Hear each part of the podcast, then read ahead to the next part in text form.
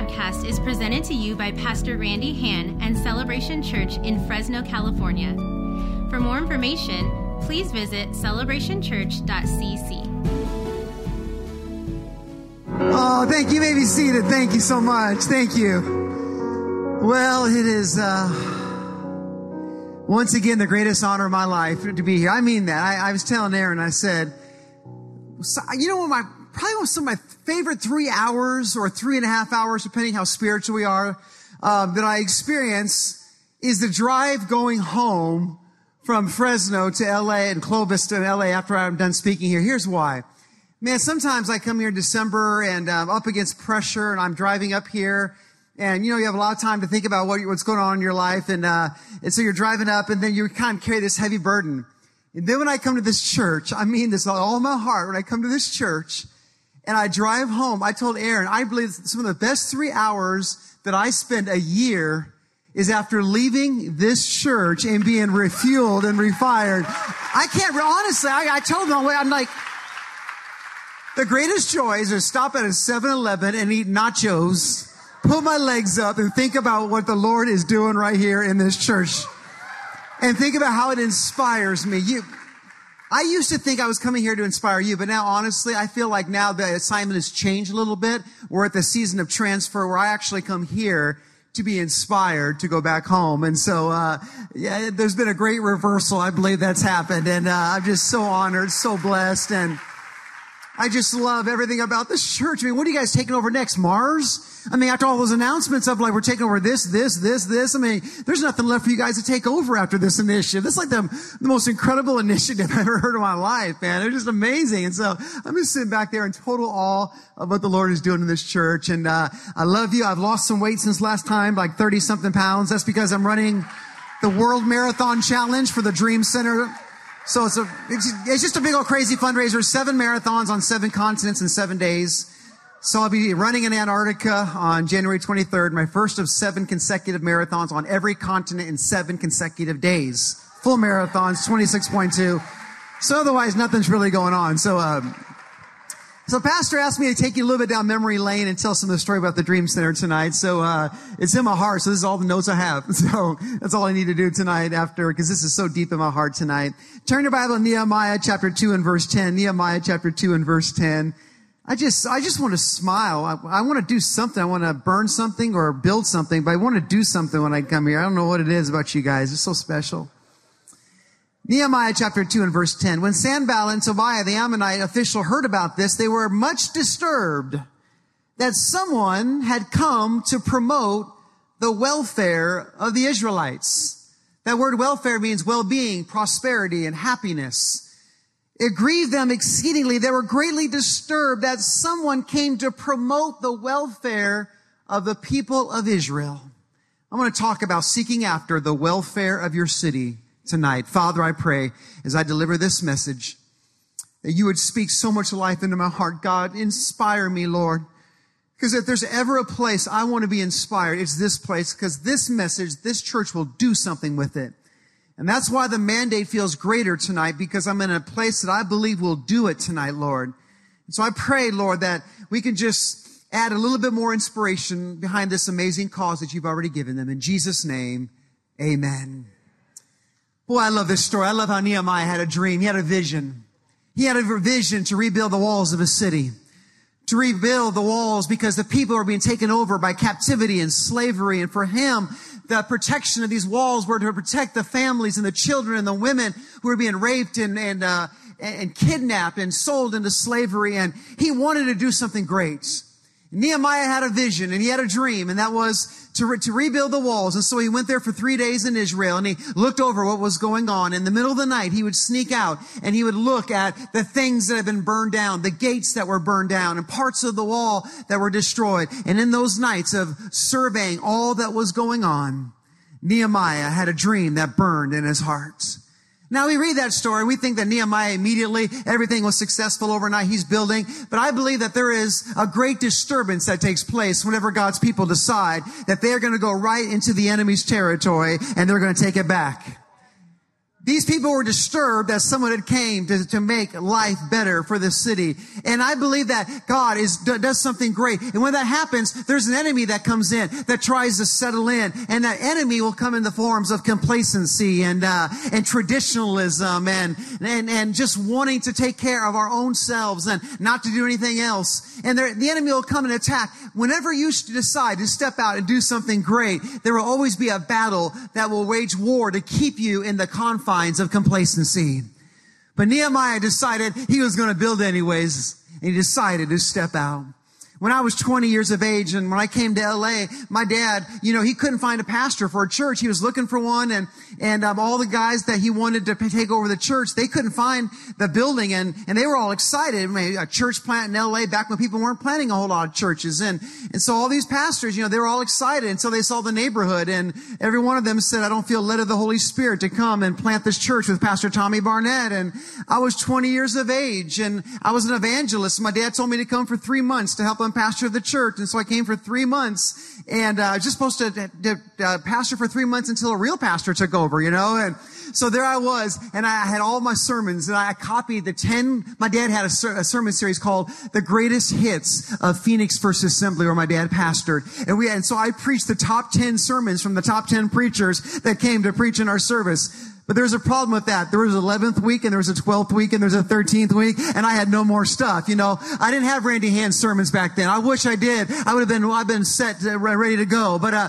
and I was struggling so bad and I was 20 and, and I was so discouraged. And I came from a mega church where there were 200 people in a bathroom at any given day. And I'm just out there as a 20 year old kid in the middle of Echo Park, a Rampart area trying to build a church and, and right there in the neighborhood, man, and people would come up to me and say, you're not the real deal. You're not going to be here long. Um, uh, this neighborhood eats up everyone that tries to do something. And, and there I was just struggling. And I'll never forget back then, the only messages I had were sermons I memorized my dad. So I memorized my dad's sermon so perfectly that I would get to the end just like he does. If you ever heard my dad, when he gets to the end, he said, I'm going to count number three to give you time to think it over. And when you get to, when I get to the number three, I want to see the hand of every lady or boy or girl who will say, Pastor, I'm not right with God. Get ready. One, every head bowed, every eye closed, nobody looking. Two, the Holy Spirit's about to move. The, and, then, and, then, I would say things like from the right to the left to the front to the rear of this balcony to the first balcony to the second balcony. There were no balconies in that building, but I memorized it so long, I actually started to think that there were balconies, you know, and, and I would say three and nobody would raise their hand. I would say three and nobody would raise their hand. I said, you love Jesus and nobody would even raise their hand. I got so discouraged. I went home and I cried and I, will never forget looking out as a megachurch pastor's son of 10,000 people, couldn't even get two people to go through the door. And one night looking out, just hoping anybody would show up in that little old parking lot and one car showed up. And, and I was so excited. I thought I had my first family coming to church and they actually pulled into the liquor store next to the building. And I was so depressed and and I, and I, went home. I had ulcers because I was so addicted to being successful that it was killing me on the inside. I wanted to become something. I wanted to go further than my father. I wanted to go stronger than the generations before me. And I, and I felt like a failure because nobody came to hear me preach. And I cried for three hours on my pillow as a 20 year old kid. I said, God, I'm a failure. The anointing's on my father and my grandfather. I think it skipped a generation with me, God. I just cried for several hours. And then God one night spoke to me. He said, I want you to rebuild the walls of your city. I want you to, I want you to serve your community. I want you to get up and I want you to walk until I tell you to stop. I got up at 10 o'clock at night. I went to Echo Park. I walked around Echo Park. And I saw helicopters looking for criminals in the middle of the park. I saw young men up against police cars being arrested. I saw homeless people everywhere. And as I walked through the park that night, God spoke a word to me. He said, I want you to die to your dream of being a success. I don't want you to ever think about being a success ever again. I don't want you to live the rest of your life being a blessing and serving your community and becoming a city janitor and walk through the streets of LA and pick up broken pieces and tell people they can dream again. And I never forget those days of going back home and saying, God, what do I have? And uh, emptying, emptying my pockets and having nothing left. And, and my dad would come by once a week. I'd have to borrow money just for lunch because everything I had was going to the ministry and uh, and, and and just try, struggling to make it happen. And gang members coming up to me and say, Hey, do you think we can build a weight pile? And so I go to Kmart and buy those cheap weights and and I and I, I put it out there. And my whole life was wrapped up in serving. And suddenly something happened in my life. I felt like, I felt like every day that I was serving, I was winning. I didn't feel like there was an arrival point to the calling. There was a place that I needed to be. I was just excited about wherever I was, whatever I had to give. And that's a beautiful place to be in your calling when you get up every single day and it's not necessarily about where you want to be. It's about enjoying where you're at and having a servant's heart and carrying it with you everywhere that you go. And so I told the guys in the neighborhood, I said, we're going to do a basketball tournament in this neighborhood. So I went out and bought that cheap Kmart basketball hoop that you had to put water or sand in to fill it up. And we had, and, and, back then my dad taught me that you always have to call it the world's largest anything when you're promoting. I said, the world's largest basketball tournament we're going to have, you know, and we had a three on three tournament and we had two gang members on my team and, uh, and me and two gang members on my basketball team and we won the tournament. And there's actually a picture I'm going to get next time I bring here. There's actually a picture of two gang members with the Coronas celebrating the victory, and, and back then I was 20, but I looked like I was 12 and, and I, and I was trying to act tough, and so I just stuck my fingers up like I was a, with a peace sign, like I was a hippie from Eugene, Oregon or something like that, you know, and, and that's all I had. But, but God began to use it. And then, and then my church where people were leaving, so I went to Skid Row. My first church members were guys from Skid Row. I'd bring them to church. I told these guys, I need to be, I need you to be street deacons. I need you, I have no ushers or deacons. I said, I need you to get sober in the next two weeks because I need you to be on my staff. And these guys were receiving the offering. They were shaking, you know, because they were trying to get clean and dropping the offering and everything. But that's where it started. And I began to realize that God was building from broken people. It became something I never dreamed I didn't understand. I couldn't relate. I didn't get drug addiction. And I, and, and, and I said, God, how can I relate to people? God says, stop trying to be relevant and just be revolutionary and just start writing the script as you go, helping people along the way and just making a difference. Use whatever I give you. Love whatever I give you. Value whatever I give you. Think that whatever you have in your hand is the greatest thing in the world. And people would drive by from Phoenix, the big church, and they're saying, Hey, when are you going to come back and take over your dad's church? When are you going to come over and take over the, one of the largest churches in America? Time magazine ranked it at one time. When are you going to take over a real church? I said, this is a real church. They said, no, it's not. You can't build a great church with a liquor store next to a church. That's not the right demographic to build a church. I said, sure it is. And they said, well, you don't even have a coffee shop. How can you build a great church if you don't have a coffee shop? I said, well, I don't have a coffee shop, but I got a liquor store right next door, you know, and, and they got everything. I mean, you can have whatever you like. I mean, it's right there. It's just, you know, and I don't have to pay for it. It's just right there, you know, and the amens get really interesting too And that you know, it's and I'd be giving altar calls and I can hear, you know, you got an outreach church when you give an altar call and you can hear like beer bottles drop on the concrete, you know, and it's like, and God began to build from there and, and things begin to happen. I begin to realize that God called me to seek after the welfare of the people and the welfare of the city. And as I looked around at these initiatives tonight and I saw you amazing people in this church, and every time I come here, there seems to be a, even a greater sense of joy and happiness as if that was even possible. But people are happier now, but the initiatives are getting bigger. The outreach is getting bigger. The dynamics are getting bigger. The heart just keep, you just keep getting happier and happier and happier the more you just keep emptying yourself. And that's always the principle.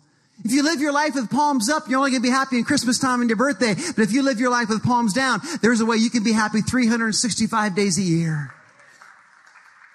Nehemiah came to seek after the welfare, the prosperity, the well-being, and uh, the happiness of the people.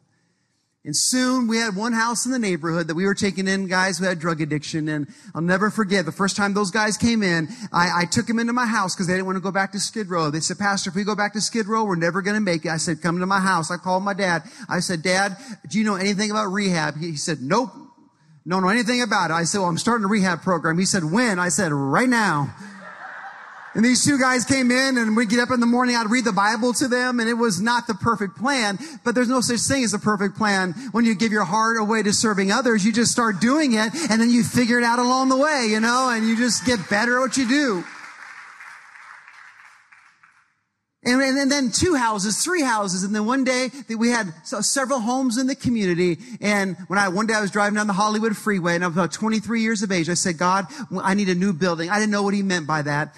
And I was just praying. I looked to my right and I saw this building that said for sale. It was a 400,000 square foot hospital on the Hollywood freeway. At that time, it was getting ready to be purchased for $16 million on that freeway. And God said, I just want you to pull over and take a look. And I pulled over and I saw that building and they wouldn't even give me a tour because I didn't think I was an interested buyer. So I snuck in the back door and gave myself a tour of the building anyways, because sometimes you got to go gangster for Jesus, you know, and I walked in there and I walked around 15 stories of that hospital and God said, I want you to take away runaway street kids in this floor. I want this to be for people who have drug and alcohol addiction. I want this floor to be for homeless families. I want this floor to be for homeless veterans. Now you'll say, boy, that must have happened overnight. The vision took 23 years. We just finished the final vision of what God put in our heart. The homeless veterans that we just opened up.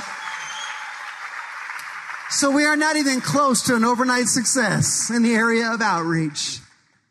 But you see, when you give your heart to something, to, like you have, and you give your life to uh, the city, it's not necessarily an issue of having the transformation that you want overnight. It's about the condition of your heart. It's always been. And I just said, God, I just want to rebuild, however long it takes. I'm just committed. I'm all in for the cause. And then through a series of miracles, the Catholic Church sold us that hospital that every famous movie you can imagine has been filmed there. Nightmare on Elm Street, the boiler room where Freddy Krueger is right there on the Dream Center campus.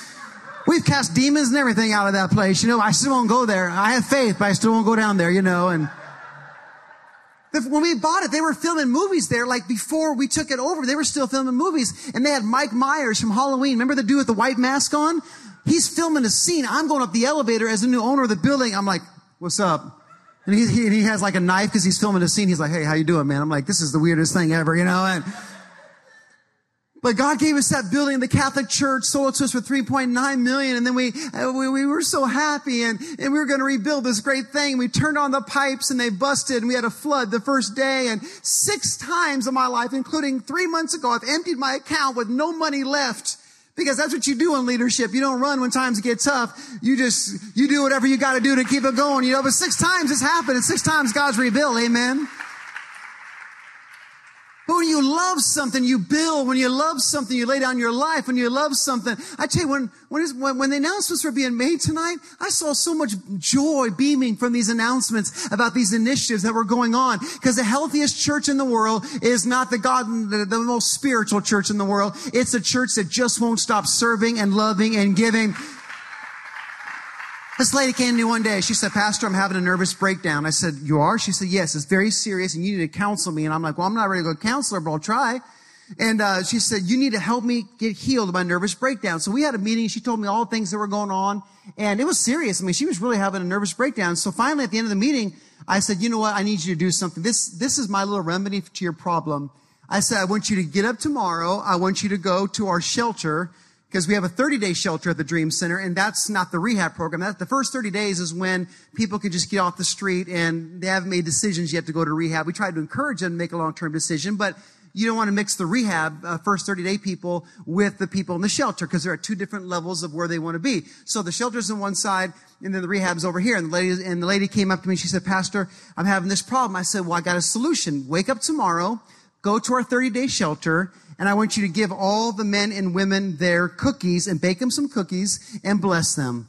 And then day two, I want you to, because all those people in the first three day program had the munchies, you know, and day two, I want you to, you know this new marijuana law in LA? I'm going to raise a lot of money for the Dream Center. I'm going to put pizza joints next to every weed shop, man. That's how I'm going to make my money for the Dream Center. Amen. You know, pizza, anyways.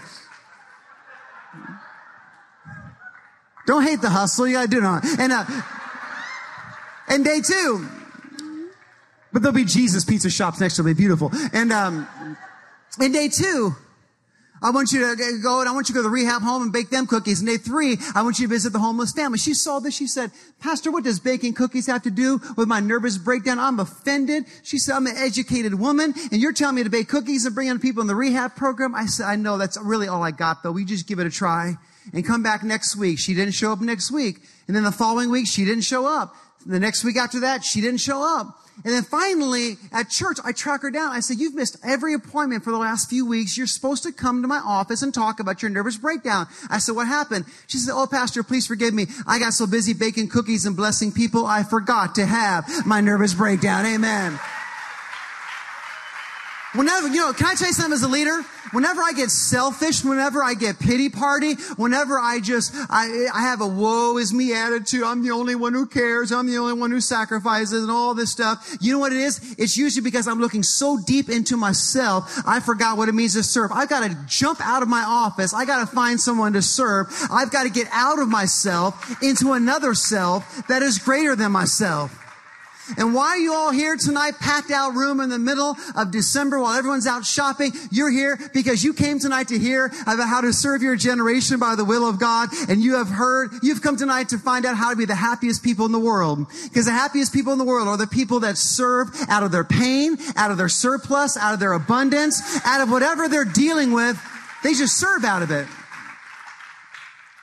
You know, I've seen God do impossible things. I have seen miracles happen. We had uh, some guys uh, the other day. They said, "Pastor, check this out. There's something going on in one of the guys uh, in the recovery homes. It's a miracle that's taking place." And and, and, I said, what's happening? They said, you just got to check it out. And I walked in there and there's some guys praying for, there's one man, he was a gang member from East LA. And there's another man, he was a gang member from South Central. And there's another guy who's a skinhead from Huntington Beach. And they were all staying in the same room together. yeah, that was great planning. And, uh, but we put them all together in the same room. And these guys put their arms around each other and they were praying and seeking God.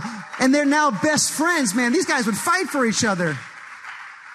Only the gospel of Jesus Christ can build something like that. Only God's, God's work can do something like that.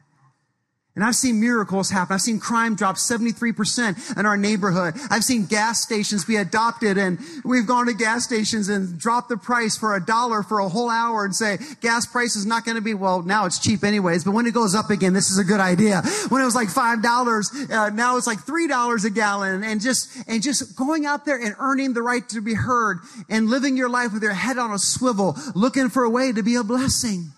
And I didn't know that now we'd have 800 residents living in our building. That was never in the dream. That was never in the vision.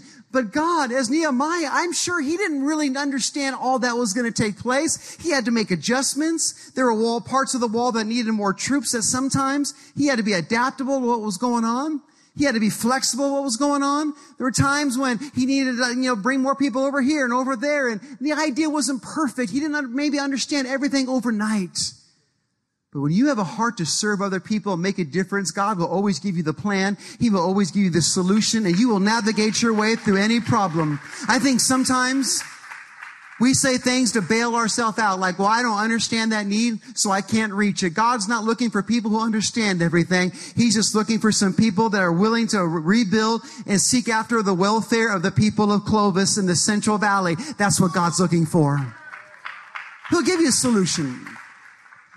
He'll give you a solution. I'll, I'll, one of the most incredible moments in my life is when we bring our buses to Skid Row. And so we'll bring in like 150 people to church from Skid Row in the middle of Sunday morning. And, you know, we've lost a couple people in our church because they said, well, we want to bring those kind of people in there.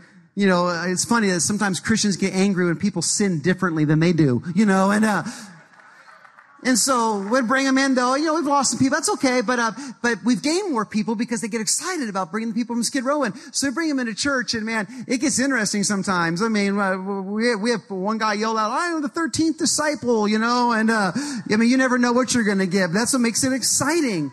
Some people come to the bus service just to find out what's going to happen next, you know, and, and they'll talk trash to me. I'll talk trash back to them in church. It's a weird environment, you know, and,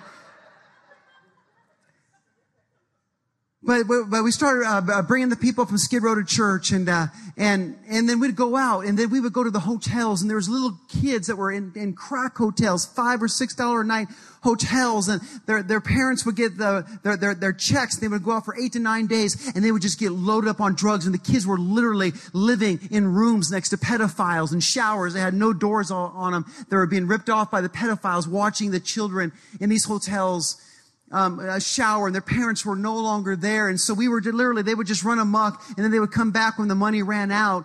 And our buses would show up and we would bring these kids to church. We'd bus them in four or five nights a week to church because they would come to anything just to get out of there. And so we were bringing these kids and they were watching the people on the worship team and the little girls would go home and they would imitate the worship leaders and say, I want to be this girl. I want to be that person. And the people in the church became the hero to these kids in Skid Row. As we go visit them, they would grab our legs and they would literally, we would have to pull them to, away from us in order to get, uh, uh, to get free from these kids who were so attached. And then we saw these young teenage kids and, and, uh, and, and I got so stirred by these kids. They said, Pastor, we don't want to go home. And, and so we began to pursue how to take these kids in. And so we began to have a home for kids that were minors that had nowhere to go. We were rescuing them off the streets of Skid Row. And now today it's emancipated minors who are being taken in in a completely full building of kids that are living there. And I, when we took in those, when these kids, we took in these two beautiful uh, girls that came into our program and their mother was just living on the street and she didn't want them and she was out there just using these two beautiful twin girls we brought into the program. And, uh, we were having the, the time of our life taking in these girls and they were finding hope and safety and joy in the house of God. And so we had about 38 girls in the program and it was just flourishing. Teenage girls who were living in our building. And one day a lady came in town from Denver, Colorado on a convention and she wanted to see the Dream Center and, and the tour. So we gave her a tour and we took her to where these teenage girls live at the Dream Center. And they gave their testimony and she was so stirred by this. And she said, Pastor, I'm going back home to Colorado, but I'm coming back. And she said, I want you to plan something very, very special for these girls. Would you please do something very special for them? Um, I want you to organize a breakfast for the girls and find a place for them to eat, and I'll pay for it. Let me know how to how to pay for it. I said, great. I called her back and I said, hey, I got some good news. Uh, McDonald's has got a little back room, and they'll take care of the kids, and we'll have a little fun day at McDonald's. She said, Pastor, really? She's like, these are the most wonderful girls I've ever met, and you want to take them to McDonald's? I'm like, well, I'm sorry, it's your money. I was just trying to be sensitive with it, you know. And uh, she said, you can do better than that. I said, okay, I'll call you back. And so I called IHOP, and I said, IHOP, do you have a place? And uh, yeah, yeah, we'll, we'll set up a little place in the back. I said, good news, IHOP has got a place for these girls. And she said, Pastor, I'm offended. You mean to tell me that this is the best you got? You're the pastor of the Dream Center? You're supposed to be a dreamer. IHOP is the best that you got. I'm like, okay, okay, now it's on. You're questioning my dream. I'm going top level. And so I called the Four Seasons Hotel and uh, I called them in Beverly Hills and I said, uh, uh, "Do you have a place for these girls?" They said, "Yes, we do." And uh, and they said it's a little bit expensive. They said it's like seventy five dollars for this brunch that we have for all per person, seventy five dollars. And so I said, "Yep, that's exactly the place. Uh, yep, that sounds perfect." And I called her back and I said, I was kind of proud of myself for finding something so expensive, you know? And she said, Oh, what place have you found for me? I said, It's a, it's a place of the Four Seasons. It's a very fancy buffet. It's like $75 a person. She said, That's exactly what I'm talking about, Pastor. That's what you wanted, where, where you need to take them. So we got in the bus and these girls, you know, were in their little Dream Center t-shirts and many of them have never been out of a three mile radius of Skid Row or the Dream Center area. And we're driving to Beverly Hills and we get off the bus and we walk in. These girls are walking around. They're like, wow, they're looking around the, the restaurant and they're walking around stealing for uh, silverware and everything. I mean, how do you think we got so much money at the Dream Center? We just take it back in Jesus' name and uh, just receive it in faith. Thank you. But they gave it back. And, uh, no, but they're walking around. No, they were actually so sweet. So some of the politest kids you've ever, well, why don't you been loved like this before? There's so much gratitude in their heart and, and, and they were so sweet. And then uh, the lady came down and she had these little bags around her arm, her little daughter. And she's like, I want to give all the girls a present. She said, Pastor, you don't even know this. I've been arranging this with your workers behind your back. She said, I got a special prize for all these girls. I want to give them. I said, Oh, this is going to be cute. It's going to be a Jesus bumper sticker or a Bible marker or something like that.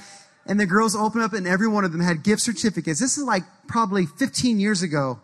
And, uh, and so every one of them had gift certificates that this lady gave every girl $500 a piece to go shopping at the Beverly Center Mall like 15 years ago.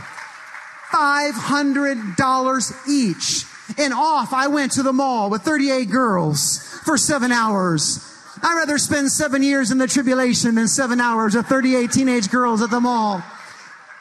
Why is it that they want everything at the first spot, but then they have to walk around the mall for seven hours to come back to the first spot where they want everything in the first place? And one girl's like, Pastor, I'm going to go to the most cheapest store I can find. I'm not good luck here, but I'm going to buy everything I can find as cheap as I can find. Another girl's like, no way, Pastor, I'm going to go to this expensive makeup place and I'm going to get, uh, I'm tired of buying cheap makeup. I'm going to get the best makeup. So I ran to this place and I know there's a real fancy place. And so I knew that they were going to be a little bit more like, why are these kids walking in here? So I walked in. I said, look, these bunch of girls are coming here. They don't look like they have a lot of money but would you please take good care of them? Every one of them has $500. Please take good care of them.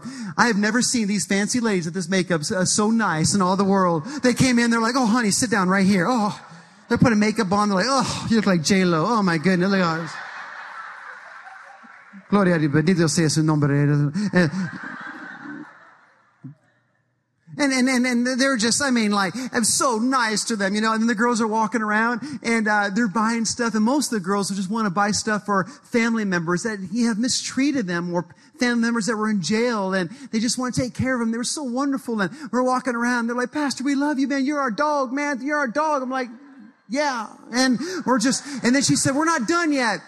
She said, Pastor, I got another surprise. I rented out a pedicure place in Beverly Hills and all the girls are going to get pedicures and manicures at this beautiful place in Beverly Hills. She said, Pastor, but the only way we're going to do it is you have to participate too, Pastor. You've got to get a manicure and pedicure too.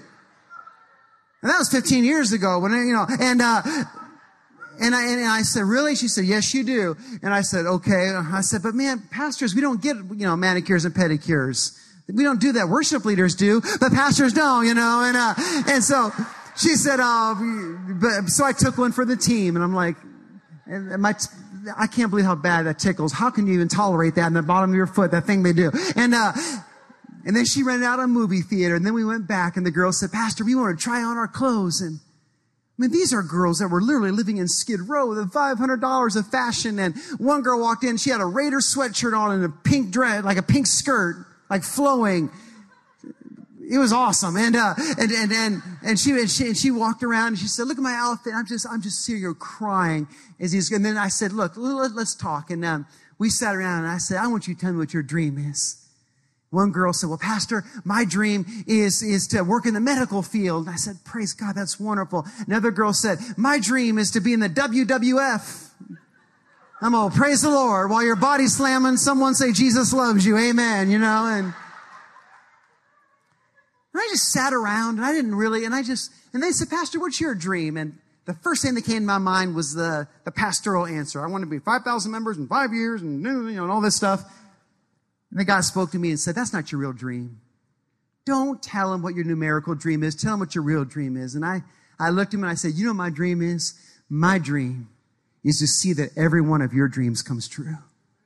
I want to build your dream. I don't know how it's going to happen. Like Nehemiah, don't really know. I'm just going to survey the city and show up and just lay one brick at a time and see if people will rally and see what will happen. I don't know how it's all going to, I've got a basic plan, a kind of an understanding of where I'm going to start, but God lead it from there. And once you start serving, God starts uncovering things about your life, things in you you didn't know that you had, things, uh, abilities you didn't know that you had, passion for people that you never knew that you had. That's the beautiful thing about serving other people. Once you get out of yourself and you start serving other people, you'll start to find things in you that you never knew you possessed. Love for people that you never knew that you love. The ability to overcome stereotypes that you had for years and only serving can break down. You can't, you can't speak those things uh, over people's life to change. You have to experience them. You have to be in people's lives. You have to be in, in their homes and see what their struggles like and see what their sacrifices is like.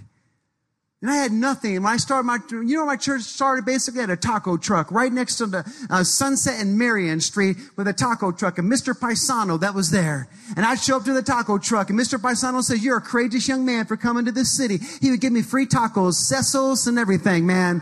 Lengua tacos, which means tongue tacos for the gringos here. And man, he was just loading me up. I, I, I, didn't know what that stuff was. I'm like, man, that's good. What is it? He's like, brains. I'm like, oh, hmm. well, praise the Lord. And I, and I'd be out there and he and Mr. Paisano would be like, I don't go to church, but every one of you guys need to go to, to, to, to the, to Father Matthew's church. And I didn't question him. I didn't even correct him because he was so passionate about getting people to church. I'm just like, yes, come to Father Matthew's church. Amen. And he would ask me to bless his taco truck. I'd be like, Lord, bless his taco truck right now, Lord. And please bless some of the stuff that's in this taco truck, Lord. And uh, he became my buddy, Mr. Paisano, right there in the neighborhood. And things began to happen and just began to serve. And I didn't realize that just a desk like this on a sidewalk and five bags of food and just starting with what I had, loving with what I had, one brick at a time, would end up in a hospital. That was not even the plan. That was so far removed from anything that I ever dreamed could ever happen. That wasn't even a possibility in my mind. And I'm glad it wasn't a possibility in my mind because sometimes what is birthed through the simplicity of compassion, God reveals things bigger than anything you could ever imagined. And I'm glad that this was in my mind because it was in God's heart. And God said, you know what? You need a little bit bigger place to do this. I see the capacity. You see, the issue is not necessarily how big that your mind can think. It's how big your heart can become. Because when your heart is big enough, God will give you the provision for whatever you want to do. But every, you know, every dream that I've had, every book that I've written, that uh, the cause within you, I, I told God I'm going to give everything, every proceed of that book, I'm going to give to the Dream Center. And that book turned around and became a New York Times bestseller, sold hundreds of thousands of books. And I've lost a lot of money personally because I made that commitment to God. And then the other books I've done, I've done okay, not great. And those are the ones I say, well, maybe I'll keep this one, you know. So uh, everything that I've ever done to try to make a difference for the kingdom has always been blessed. And everything for others always seems to be blessed. Every dream that pertains to making life better for others seems to become a reality. And I've just decided the best way to live life is to lay one brick at a time in my city. Pay the price, just like you guys are doing, to make a difference. And one day when it's all said and done, they will look over an amazing group of people in the Central Valley and a great pastor's heart and say, we don't know much about that church. We, we don't know everything about them, but there once was a church and there continues to be a church that came to seek after the welfare of the Central Valley. Nehemiah had a dream to make life better for people. People say, you know, what, what's next for the dream center? That's the most important. Uh, the question people ask, I say, I really don't know. Because the valley will decide that.